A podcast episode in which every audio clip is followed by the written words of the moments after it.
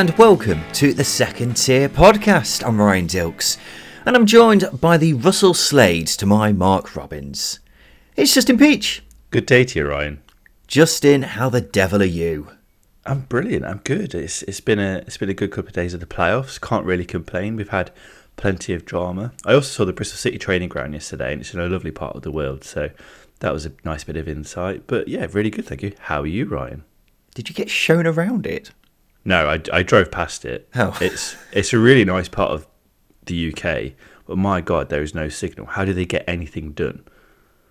Yeah, well, it's good to know what it's like at the Bristol City training ground. I mean, I was completely focused on the playoffs. I mean, that was just an exhilarating thrill ride in both games, but by no means the most dramatic playoff games. Let's make that perfectly clear. But in terms of the tension and how much it meant to both sets of players, all the fans involved, it was just amazing as ever. So mm-hmm. let's have a little chat about it, shall we? Welcome to the number one championship podcast, the second tier. Thank you for joining us wherever you are.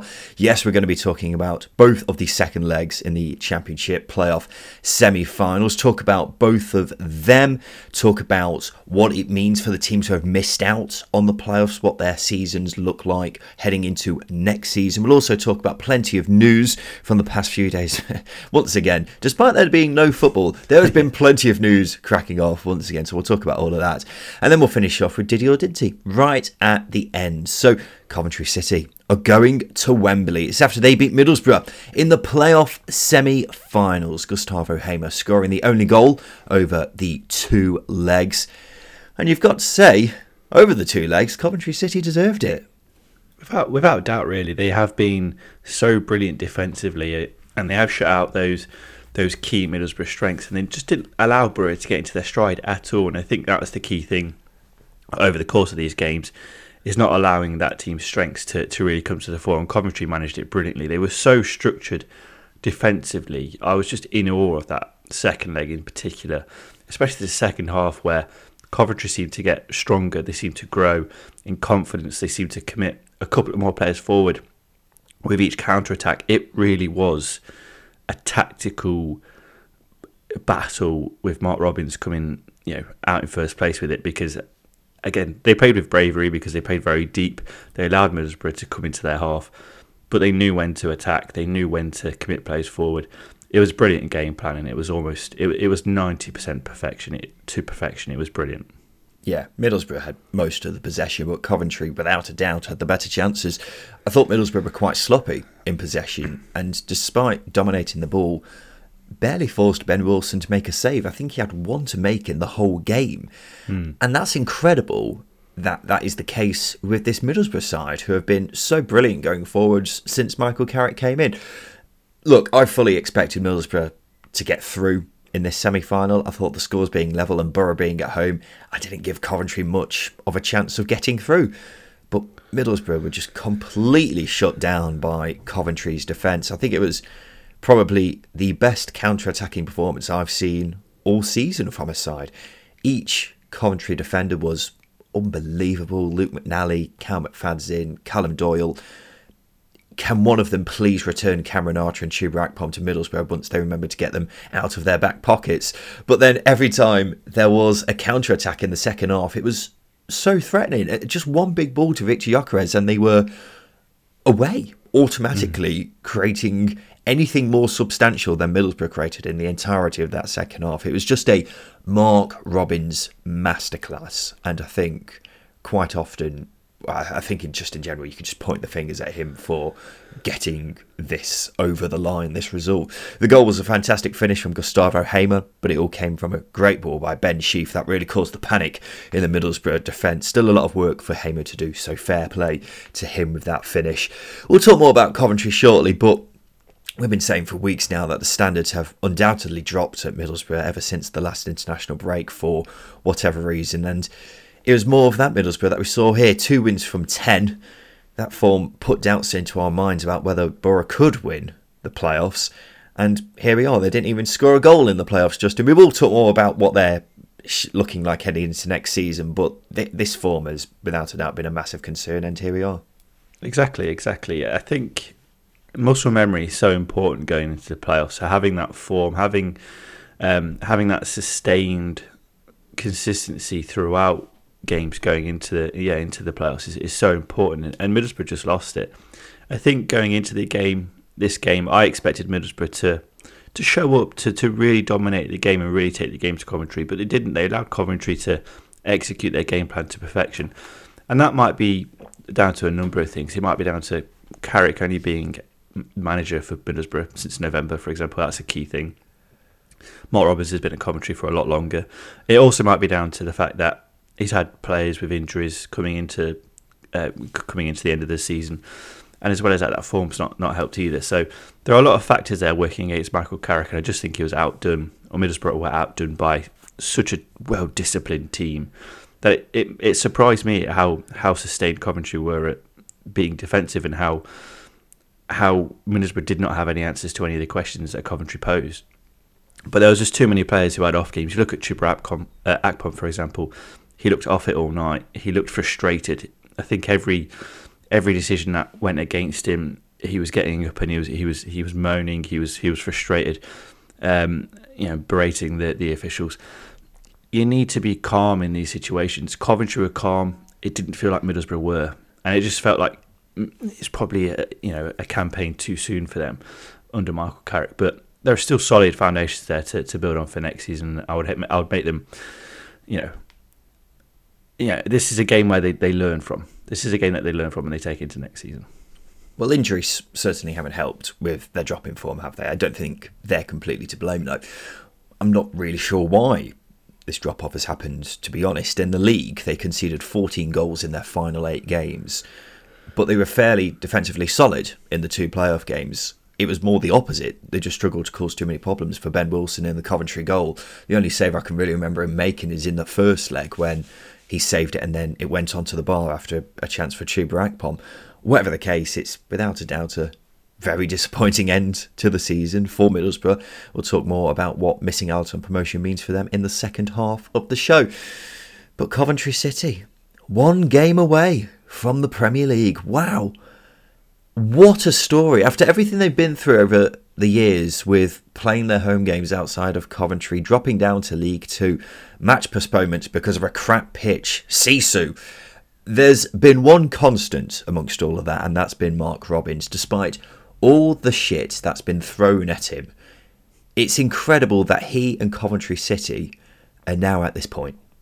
You almost need more shit to be thrown at him for Coventry to be even more successful. That's what the the common denom- denominator is here. It's it's incredible, really, for him to be able to deflect those issues and, and really get the best out of the teams that he's had over the years. I can't I can't think of a team who has had it as rough as Coventry have consistently. Every season there's been a problem consistently, um, and have come out the other side in a much better position. It is remarkable that they've managed to recover and go again and again and again. Even just thinking about this season, having to sell Dom Hyam to effectively fund the pitch, having the issues with the stadium, potential closer. They could have been playing at the Bescot in Walsall, the Walsall Stadium. They could have been playing at the Bescot. Imagine that being a Premier League ground next season, for example, because they didn't have a home. It'd be absolutely bonkers. Um, so yeah, just just for Mark Robins to be able to deal with those those issues because they do affect the players. And when you, you, I mean, he said it in his post-match interview. The players were asking questions about when they're going to play again. They couldn't get their game legs. They couldn't find their game legs, which is why, you know, many thought, and even Mark Robins thought that they were going to struggle this season. But they've come out the other side of it, and they've been absolutely fantastic. They've been consistent. They've been defensively solid. They're so structured, and they've not even had Callum O'Hare for eight eight tenths of the season. It's remarkable, really, that he's managed to achieve this with bare bones, and even barer bones than that. And with the issues that he's been dealing with, uh, it's I've got nothing but praise for the man.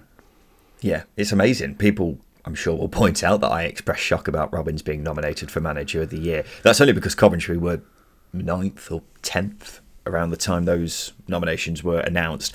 Getting this team into the top six, that recognition is fully deserved, and now the playoff final, even more so.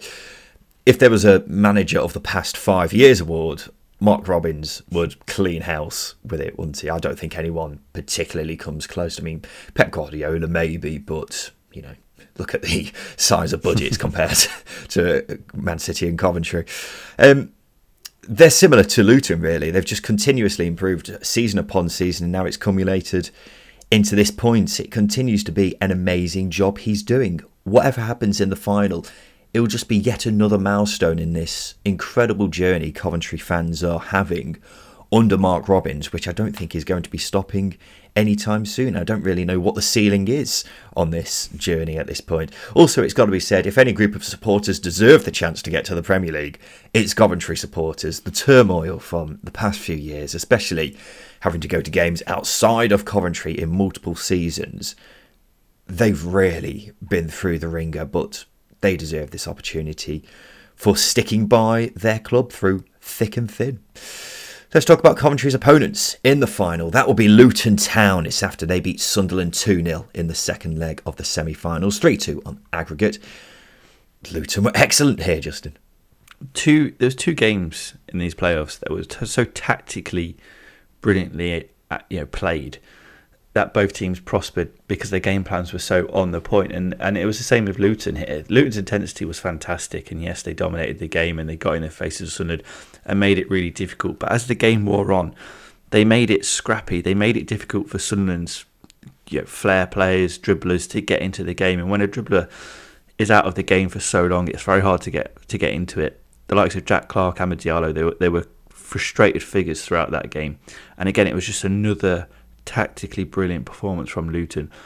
Fairly similar to their game plan at the Stadium of Light, but it was executed much more efficiently and prolonged in in this game, and it was just a fantastic performance. And they made their they made their height count. That was the key thing is was good deliveries and getting on the end of them, and then the rest of it was playing the percentages. They're they're so they're able to mix up their game plan brilliantly under Rob Edwards. You know they they are a good footballing side under him, but they were very direct. They were very aggressive in this game. That's what they needed to do to win. They won. Now they're in the final. Fantastic achievement. Yeah, they just as you say, executed the game plan perfectly, didn't they? It felt like they were in control throughout. Luton had so many shots cleared off the line. It seemed to happen every time they went forward. Uh, every time they crossed the ball in as well, it felt like there was a decent chance that it would end up in a goal. They were just better than Sunderland in every way, and I don't think Sunderland really turned up, to be honest. Attacking players kept very quiet. Only three teams have scored more goals than Sunderland in the Championship this season. Luton limited them to just one shot on target. It was just a very complete performance. And it was quite predictable in a way how the goals would be scored. Much has been made of Sunderland's height difficulties in their back line. The tallest player there was Trey Hume, who's a gargantuan five foot nine. The warning signs were there in that first leg, weren't they? That Luton could exploit that, and they did that. And how? in the second leg. I love the drama at the end with that Cody Drameh miss last minute of the game. Sunderland keeper Anthony Patterson's gone up for a corner. Ball gets cleared up the pitch, and it's three Luton attackers against one Sunderland defender, with Patterson nowhere in sight. Drameh has the ball about 40 yards out, hits this incredibly feeble shot. Could have squared it, or he could have just kept running, but in the end, did that. It was one of those moments where I genuinely reckon I could have done better in that situation. It mm-hmm. doesn't happen too many times on a football pitch, but I definitely wouldn't have done that.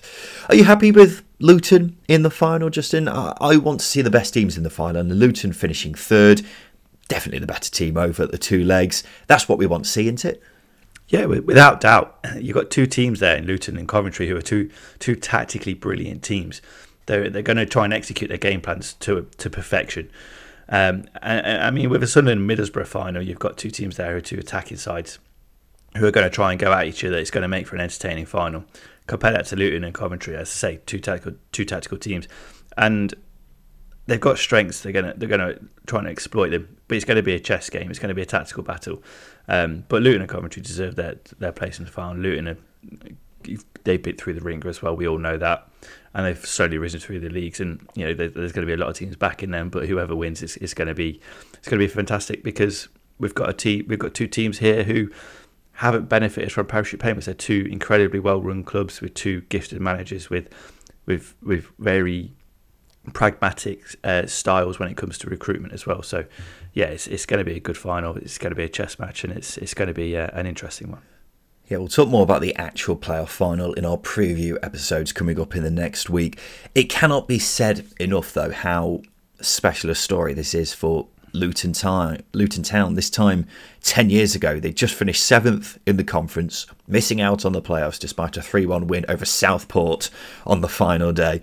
To be in this position a decade later, one game away from the Premier League, I'm not sure we'll ever see a rise like this so quickly ever again maybe Ryan Reynolds at Wrexham may have something to say about that, but we'll see.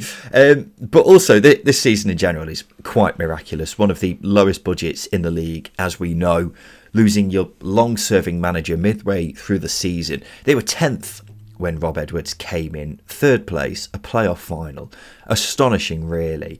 And you cannot praise the job Rob Edwards has done enough. I don't think it gets recognised enough because he's turned up at Luton halfway through the season. But as I say, taking them from 10th to being the best team in the division outside of the you know teams who have actually got promoted astounding really um, it's also got to be said how funny it is that rob edwards has made it to the playoff final sacked after just 11 games at watford now on their fourth manager in the space of a year Well, he's a game away from being a Premier League manager. And Watford fans must have been watching the game on Tuesday night, be wondering what could have been. And I mean, Watford fans will think that we're picking on them. We're just saying what Watford fans are saying, aren't we? The club's a mess because of the owners. The Pozzo's impatience is the reason why they've lost a talented manager who could very well be taking their biggest rivals to the Premier League. Is it funny? It absolutely bloody is. It's bloody hilarious from an outsider perspective. As a Watford fan, I think you've just got to take it on the chin, haven't you, and ask who's to blame for it all? It's obviously the owners. Anyway, I'm getting sidetracked. We'll talk more about Sunderland after the break and what missing out on promotion means for them. Luton fans, you've got two episodes to look forward to over the next week where we'll be previewing the playoff final from a fan perspective and an expert perspective. Final point on this game. Luton say a lengthy ban a lengthy ban will be immediately issued to a fan who appeared to punch Sunderland's Amad Diallo in the back. Luton say the incident is now also subject to a police investigation and any such supporter behaviour is not acceptable in any way. Justin, let's take a quick break. After that, we'll talk about the teams who have missed out on the playoffs and what next season is looking like for them.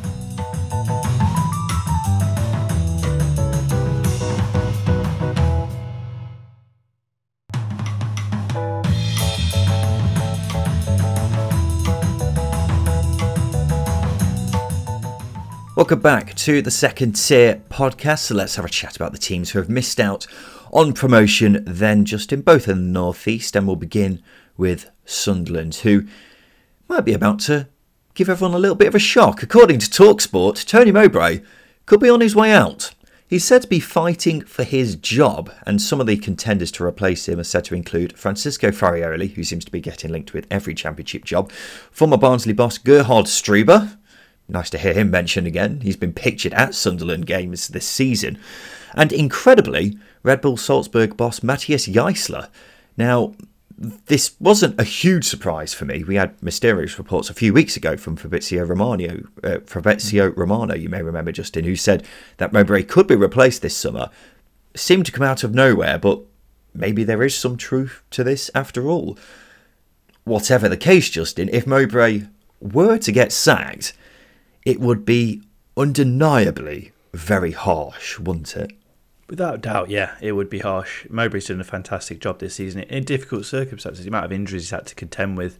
I know once upon a time I said he underachieved, but perhaps I was being too too harsh on him, and, uh, I, and certainly I certainly was actually.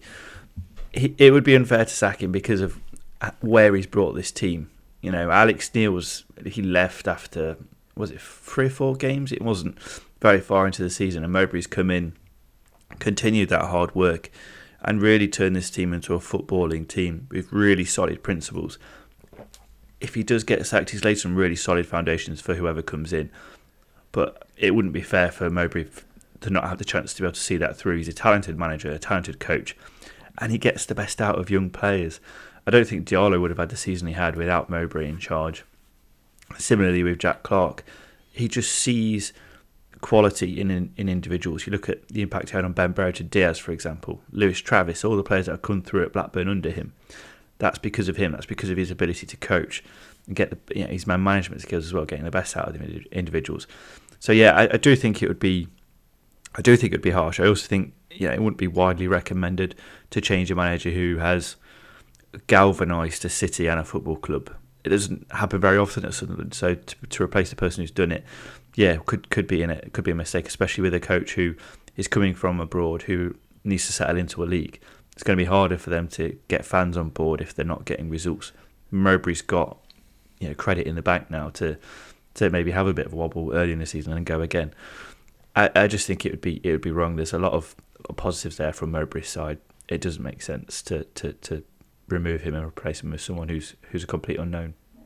Well, first of all, you've got to respect the job Mowbray has done. It's easily in the top four jobs a manager has done this season, taking a newly promoted club to the playoffs for the first time since 2015, playing arguably the best football in the league, doing it with the youngest squad and without a doubt the worst injury crisis in the division.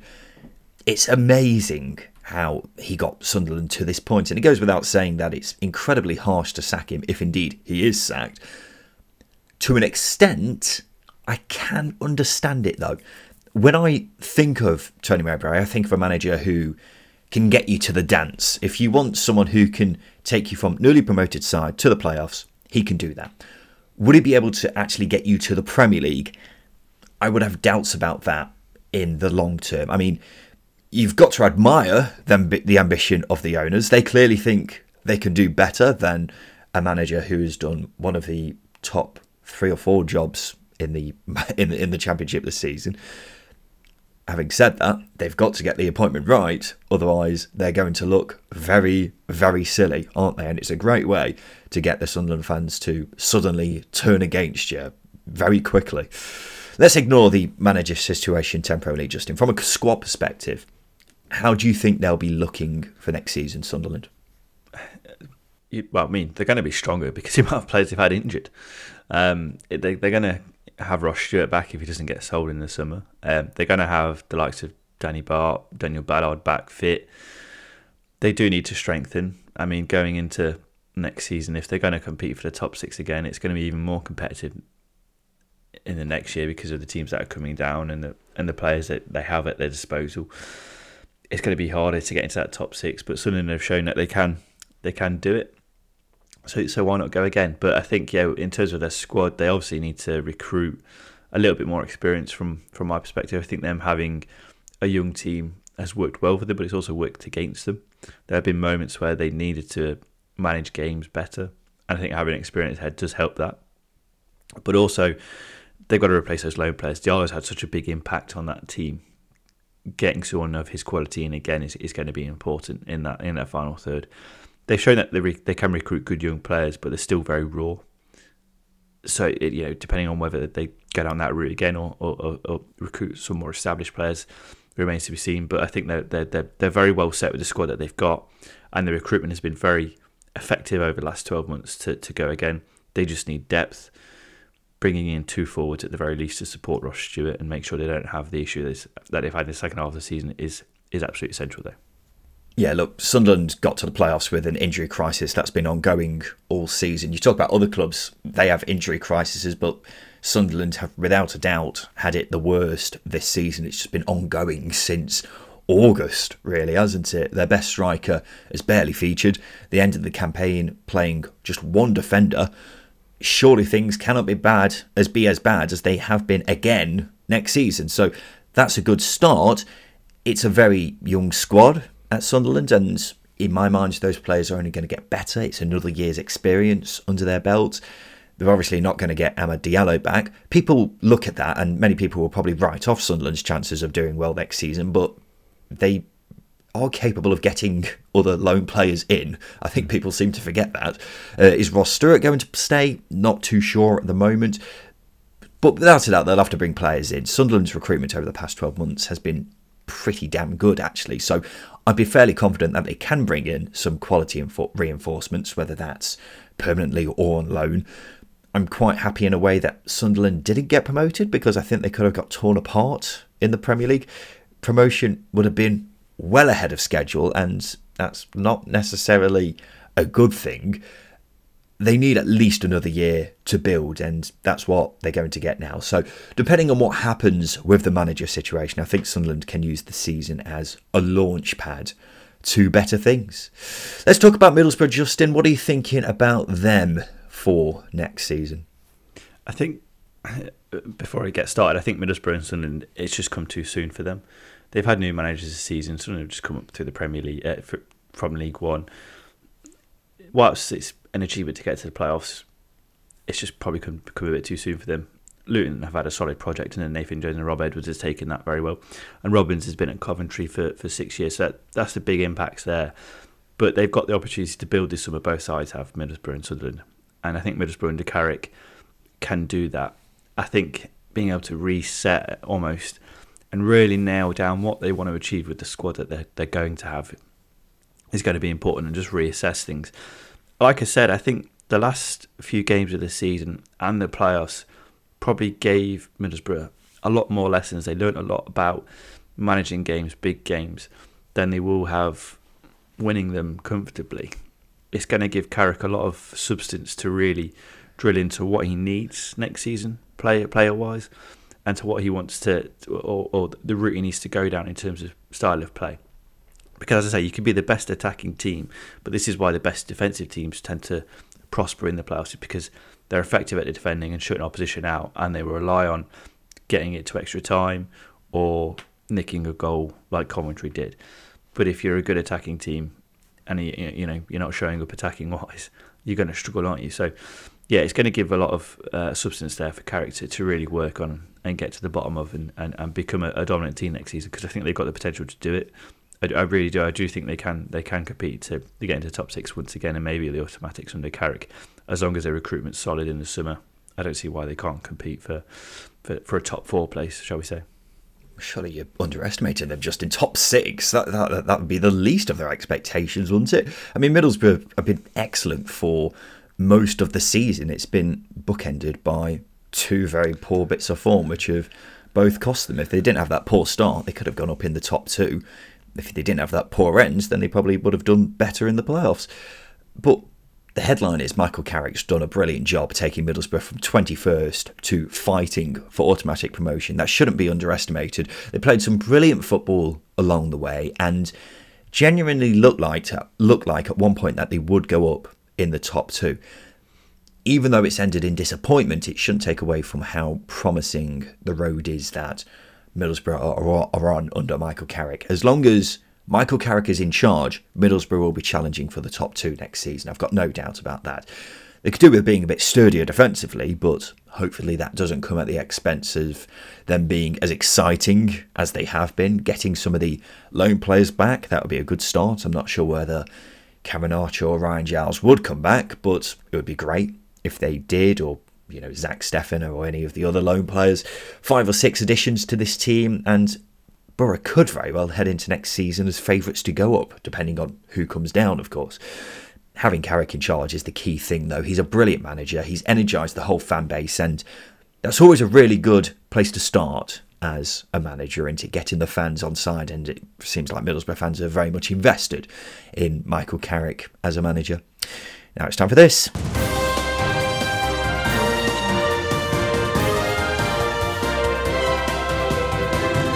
Yes, it's time for the news, and honestly, I sat down on Tuesday morning and was like, God, there isn't much news yet.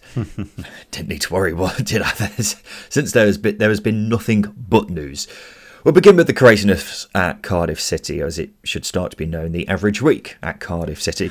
Sabri Lamouchi has left Cardiff. The Frenchman had a contract with the club until the summer, and it seemed like he was going to take charge of the Bluebirds next season. In, indeed, the Mehmet Dalman, the Cardiff City chairman, made it clear that he would like Sabri Lamouchi at the club next season. Lamouchi, the same, wanted to stay at Cardiff, but that's not the case. Now, the following day, the Telegraph reported Cardiff assistant manager and the former defender Sol Bamba have been offered the manager's job.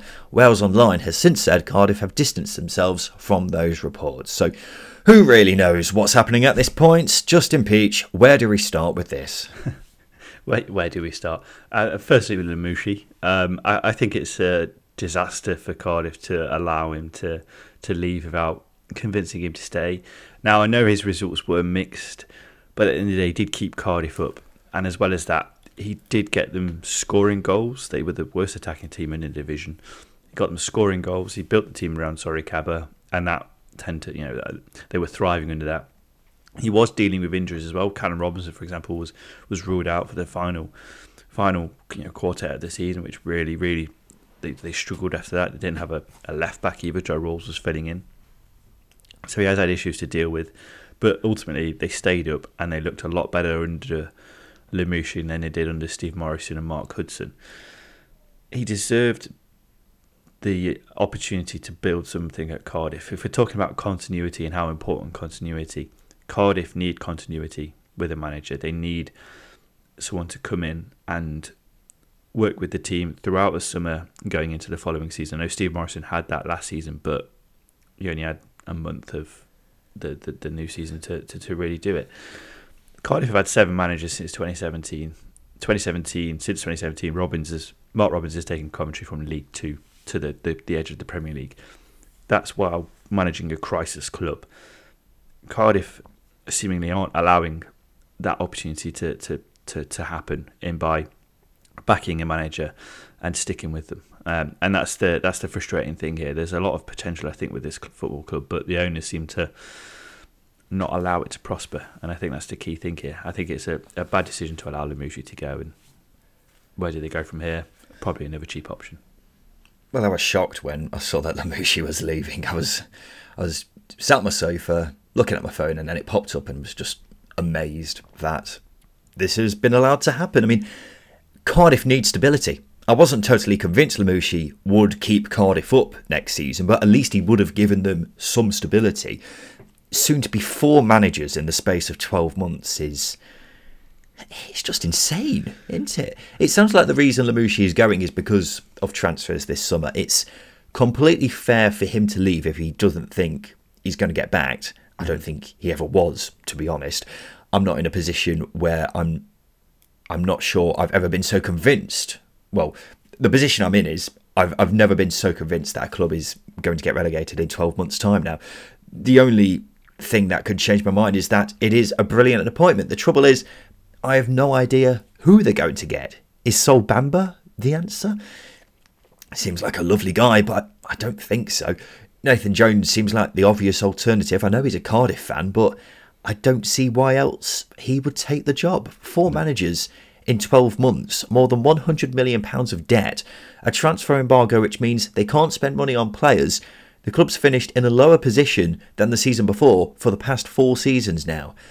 It's a very unattractive job, which is why I think they may very well end up just giving it to Bamba anyway because he's the cheap option. And I don't know who else would take this job because getting a manager who has plenty of managerial experience under their belt, it's going to be very difficult to sway them to take this job. Well, eh, eh, that's it, isn't it? You've got to try and convince a manager whether they are good, average, or bad to come in and take the job. When you're in Cardiff's position, you're only attracting the worst possible candidates. You look at Reading when they brought in Paul Ince. It's not a disrespect to Paul Ince, but his last managerial job is in 2014 for Blackpool, in which he took them from the top four to the edge of the, the edge of relegation. And that's the that, that's the pool Reading we're, we're, we're fishing in. Cardiff are going to be fishing in a similar pool whereby they're attracting the, the, the poorer set of managers, or they've got to take a risk on someone. Either or, it doesn't make for good reading. I think Lamouchi was a good fit I think he was, know, he's, he's, a good tactical manager, and he and he knows how to get the best out of individuals, as he's done so far at Cardiff and Forest. I don't think they can get much better than him. So why why allow him to slip through your fingers? It's uh, it's just daft. It's just daft, and that daftness, unfortunately, is, is making Cardiff heavy favourites for for the drop because they're trending downwards, and it's very hard to stop that trend. Keep in mind as well, the squad, in my mind, not very good. It's it, it's one that definitely needs reinforcements this summer, but the money just doesn't seem to be there, especially with the transfer embargo, which isn't a good start. So, yeah, add in that lack of a manager, who that manager is going to be, who knows. it's not looking good for Cardiff City. We've still got plenty of uh, time before the next season starts as well. Sticking with Cardiff, their chairman Mehmet Dalman has confirmed the club is suing Nantes for almost £100 million over the death of Emiliano Sala. Speaking to Talksport, Dalman said, We brought a young man in the prime of his career in good faith. Somebody, without our knowledge, put him in an unfit airplane and flew him in a dangerous time of the day or night in this case. Why is it that Cardiff then has to write the cheque out for as much as that? Cardiff is not a wealthy club, it can't afford this. So I don't see why people are saying we're just after money, we just want to get some justice we're not going to comment on this, Justin. I just want this whole saga to end because it's been going on for years. No one is looking good coming out from it. Wigan's remaining playing and non playing staff have now been paid. It's after some went more than a week without receiving their wages. Their owners insist they're fully committed to the club. Will they get a points deduction for the delay? Will it be the last time they fail to pay their wages on time? Who knows at this point? I'm sure all those questions will be answered in the next few months. Mark Robins has signed a new deal to stay at Coventry City. He's agreed a new four year deal, which it goes without saying is very well deserved. I think we've already spent about a quarter of this show praising Mark Robins and the job he's done at Coventry City, so we will swiftly move on, Justin. But I mean, that's just great news for Carvin tip just mm-hmm. before the playoff semi finals. that boost as well is only good time. going to yeah it's very good timing into and just gives everyone at the club a huge boost in in themselves. Uh, the telegraph is reporting rasmus ankersen is expected to lead southampton's search for a new manager. The club ceo has been blamed by many supporters for the club's relegation but it seems as if he'll be sticking around to pick a new head coach which brings me very nicely onto this. Russell Martin is set to meet with the Swansea hierarchy this week to discuss his future at the club. Wales Online claims he'll sit down with new chairman Andy Coleman for talks over his contract situation, with Martin approaching the final year of his current deal. He's been linked with both the Southampton and Leicester jobs. Justin, if a Southampton or Leicester came knocking at your door when you're in the shoes of Russell Martin, would you stay at Swansea or move elsewhere? I'd move elsewhere. This isn't a disrespect to Swansea. I think they're a good club, but they're not ambitious enough. They've they've shown that under Russell Martin so far. I expected him to leave in January. Um, I'm surprised he lasted this season because he was apoplectic without showing it. He was seething without really, really showing it, like really expressing his anger. It felt like he was going to rip down walls in his post-match interviews.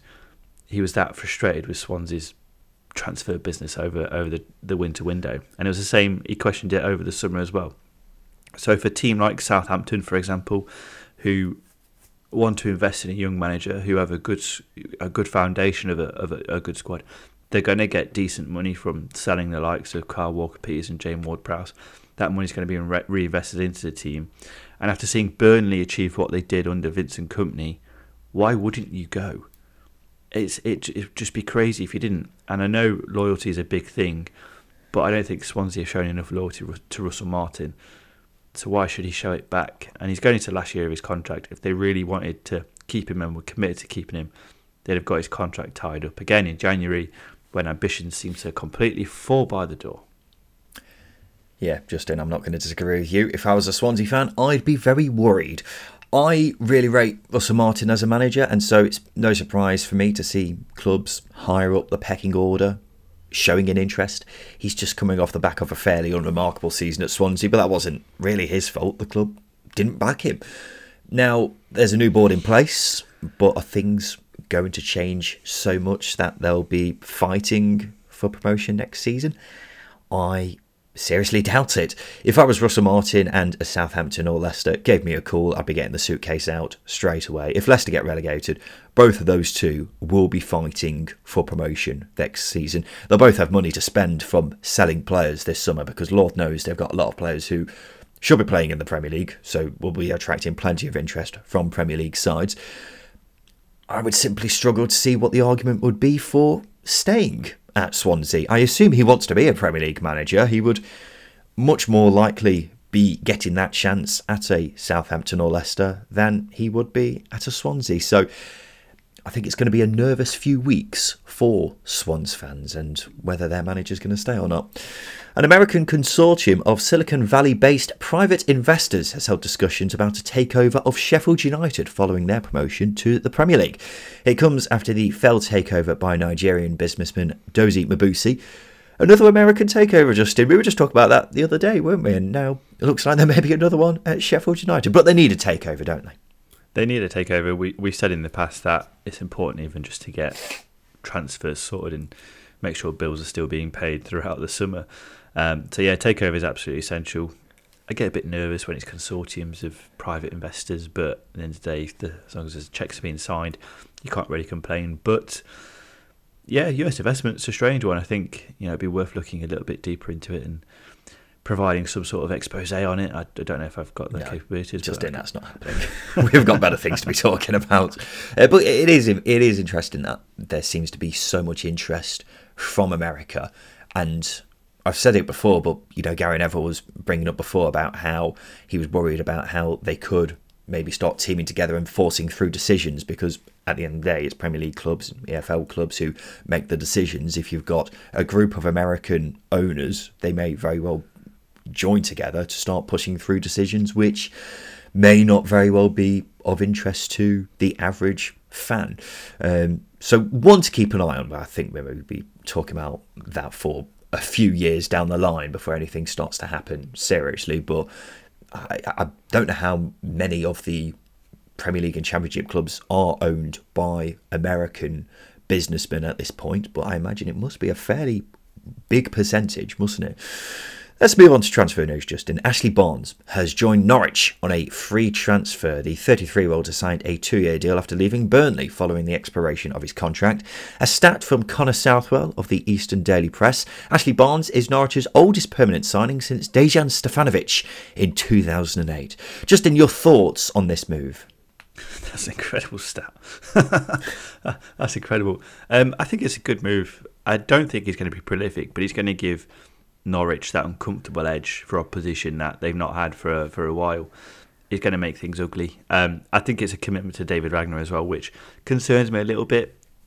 I don't think. I mean, if you go back to his Huddersfield team, I think Elias Kachunga was top scorer when they were promoted with 11 goals. I think off the top of my head. So it doesn't scream that they're going to be that free flowing Farke side that we've seen in the past. Nonetheless, as long as it's a winning team, I don't think anybody's going to care. But yeah, it's a good signing. It's a free transfer. He's aggressive, his experience, and he's going to give something Norwich that they don't have, which is aggression. Uh, they they're a soft they they looked a soft side last season, and, and it showed towards the end of the campaign. I will disagree with Justin. I'm not really sure what the point in this move is because with Teemu Pukki's departure, Norwich are missing a goal scorer. Is Ashley Barnes really the answer to that? Well, he scored 16 goals in his last four seasons, so I'd assume not. I just don't really see what he's bringing to Norwich. I think he's a good forward at championship level, but he's not what they need. Yes, he's a real leader, but at 33, his best days are behind him. He works hard, but so does Josh Sargent. Does he bring them aggression? I guess, but you could probably get someone else to do that. I think for Ashley Barnes, I'd have probably expected him to move to someone kind of like lower mid table kind of level, maybe, maybe even lower than that. So I don't, I don't really get this move. I don't get what Norwich are getting out of it. And I think from a Ashley Barnes perspective, I think this is the kind of move where he had to take it because I think it was a lot better than maybe he was expecting. Well, Norwich, uh, Norwich are lower mid table, so that answers that. Well, I, you know what I mean. The expectation is lower mid table as opposed to Norwich, who shouldn't really be lower mid table, but I see your point. Bradley Dack will leave Blackburn this summer after six years at the club. His contract is expiring this summer. Probably the right decision, Justin. He's had a pretty poor season, really, but what a player he has been for them over the years.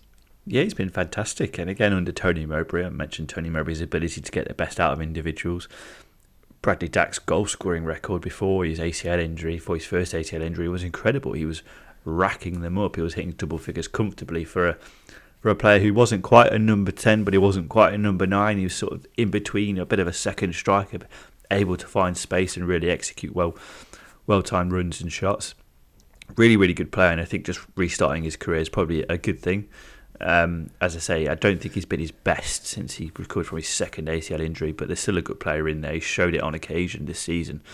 Um, I think any team in the championship pushing for the playoffs would be suited for a player like Bradley Dack. Um, really? A low budget team, you know, if you've got a higher budget, you're certainly going to concentrate on bringing player in, bringing a player in with a you know a much better record over the last two years. But I think you know, a Sunderland under Tony Mowbray, for example, someone like Bradley Dack, I think would would would be a good fit. It's just a Tony really? Mowbray marriage. The Tony Mowbray marriage, I think, is this thing that I'm looking at here. Um, yeah, there, will be a lot of takers for Bradley Dack. He's got a, a very good pedigree at this level, and I think um, it might be something that Blackburn regret. But as I say, I think it needed to kickstart his career.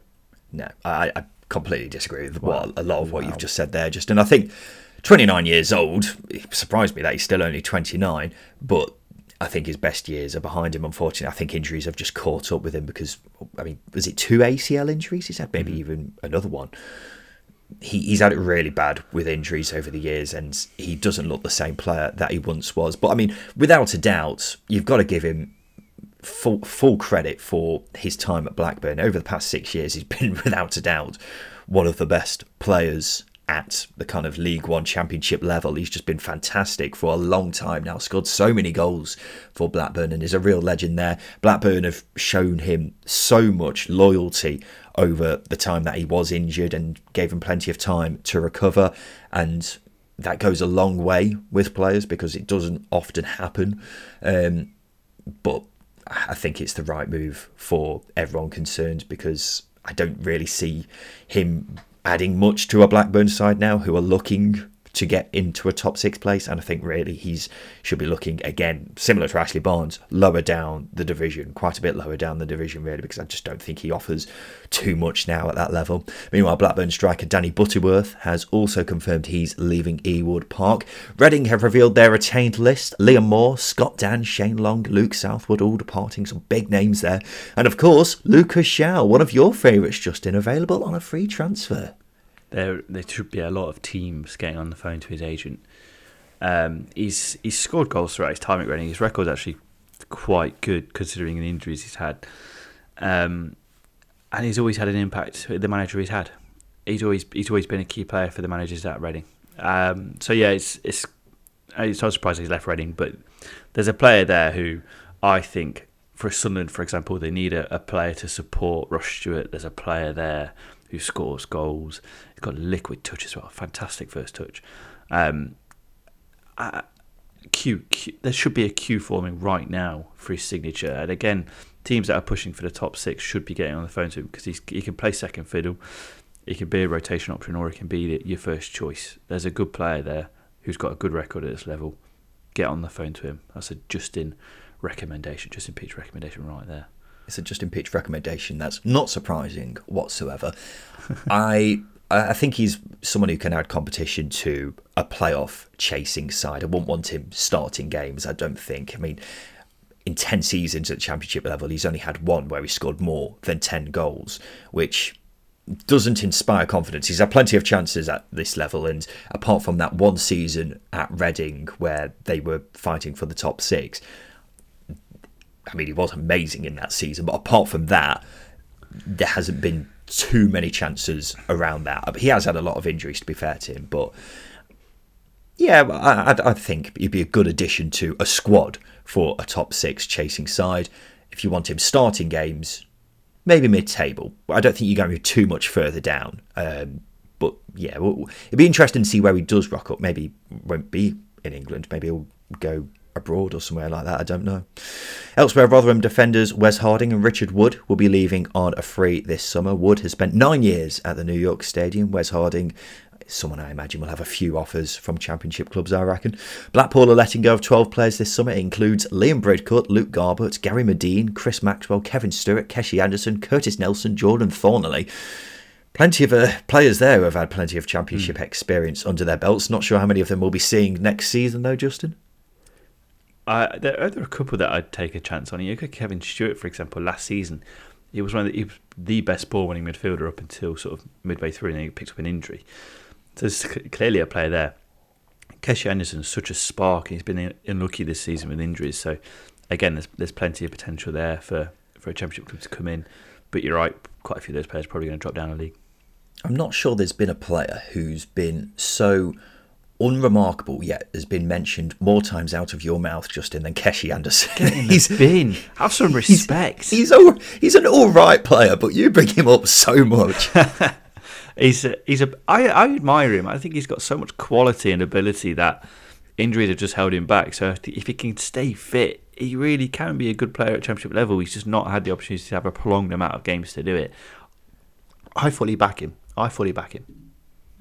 What are you basing that on? He's last season he got eight goal contributions. All right, but not amazing. And then this season he's been, as you say, blighted with injuries. So, considering he has been blighted with injuries, I'm not sure a championship club would be wise to take a chance on him. But there you go. It's been a good couple of seasons now that Keshi Anderson has been constantly mentioned. There's a chance if I was a sporting director, I would bankrupt a football club, isn't there? I'm not going to dispute that. um, Preston are releasing defender Matt Olosunde. He was a good player for Rotherham a couple of years ago. Went to Preston. Has only played three games in two years. Not really sure what's happened there. It's very strange. Hull defender Alfie Jones has signed a new three-year deal. The 25-year-old's been a regular for the Tigers this season. And Mick McCarthy's long-term assistant Terry Connor has landed himself a manager's job. He's the new head coach of Grenada in the Caribbean. Not a Bad gig, that is it. Chill out in the sun, every so often pick a team to travel to some other Caribbean islands to play some football. It's a uh, sounds alright. Where do I sign up? Right, now it's time for this. Did he? Yes, sir. You mind telling me why the hell you never mentioned this before? Yes, it's time for Diddy or Didn't He. It's the game where We've played it all season, where usually we have 10 players with various connections to the championship and a club. All he, all Justin usually has to do is guess whether they played for that club or not. He's got to have made a senior appearance for them. Um, but we're going to give it a little twist this week, Justin, since there's all this talk about who's getting to the Premier League out of Coventry and Luton. I thought I'd ask you who's played in the Premier League. So I'm going to name for you 10 championship legends. I want you to tell me whether they've played in the Premier League or not. They must have played in a league game. How are you feeling about that? Quite confident. It's worth pointing out that at the end of the show that I'm I'm suffering badly with tonsillitis, which is why my voice has been horrendous. Um, so I'm not feeling as confident as I probably would have been if I was Just getting excuses fit. in early, aren't you? That's not an excuse; it's a fact. I sounds like an excuse. Um, I mean, this just doesn't mean anything. It's just a one-off. So, um, well, quickly before we start, what would you say is a good score here? Seven. I think seven is a good score. There might be one or two where you go, they were incredible at championship level. They surely played in the Premier League, and they probably didn't. Interesting, very interesting. We will start off with the record appearance holder at championship level, Lee Camp. Did he or didn't he play in the Premier League? He had a loan spell at a club in the Premier League. I can't remember if it was Norwich or I might be getting mixed up with Lee Grant. I'm going to say he didn't. Three appearances for Norwich in 2012 13. I think it was permanent though. Oh. Wow. Zero out of one. A fantastic start. Next up, Danny Batth. Did he or didn't he? Yeah, he surely played in the Premier League for Wolves. He was at Wolves when they were in the Premier League for multiple seasons, but didn't play a game. Are you being serious? are you being serious? I'm being confident. very serious. Zero out of two. Bartosz Bialkowski. Did he or didn't he? I don't think he did. He, he, he was on he was on Southampton's books. He did. He did. He did. He did. He was on Southampton's books, and I think it was during their Premier League year when he was still a wee baby. So you're going to be he, he did? Yes, I am. Yeah. He didn't. Um, I don't think he was at Southampton when they were in the Premier League. Off the top of my head, I haven't written that down, but he definitely hasn't played in the Premier League. Zero out of three. Incredible. Albert Adomah, did he or didn't he? I think he was sold by Middlesbrough just before they went into the Premier League, and I think mm. he was released by Aston Villa when they were in the Premier League. Two appearances so I, for Middlesbrough in 2016. I didn't say yes or no. well, you took a long pause. I was taking that as your answer, but I think you were going to say uh, he did. I was going to say no. But yeah. you were wrong. Zero out of four it's already impossible for you to get seven. Incredible. Next up, Tom Lawrence. Did he or didn't he? I was going to swear then. I don't know.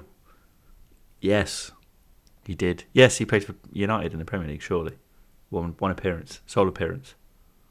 One appearance for Man United in 2014. You're correct. Was that was that Ryan Giggs's caretaker game when he played all the kids?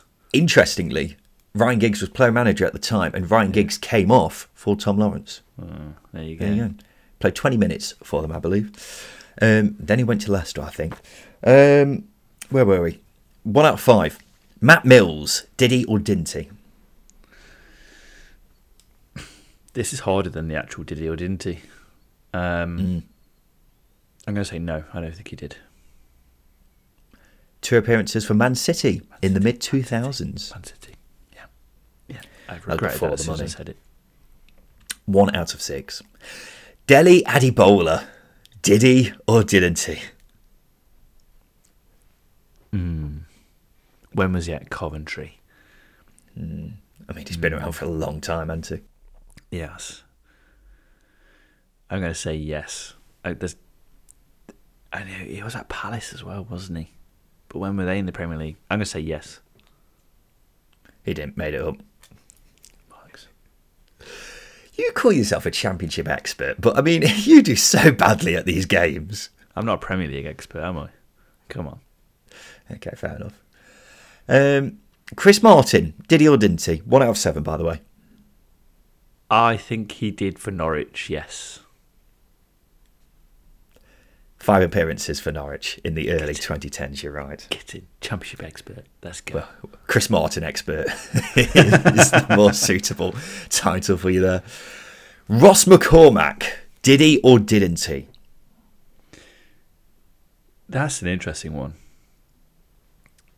It wasn't for Cardiff. Definitely not for Leeds. Definitely not for Fulham. Surely not for Villa. No, he did not play in the Premier League. You'd be correct. Never played in the Premier League, which is pretty scandalous, really, that a player that good never played in the Premier League.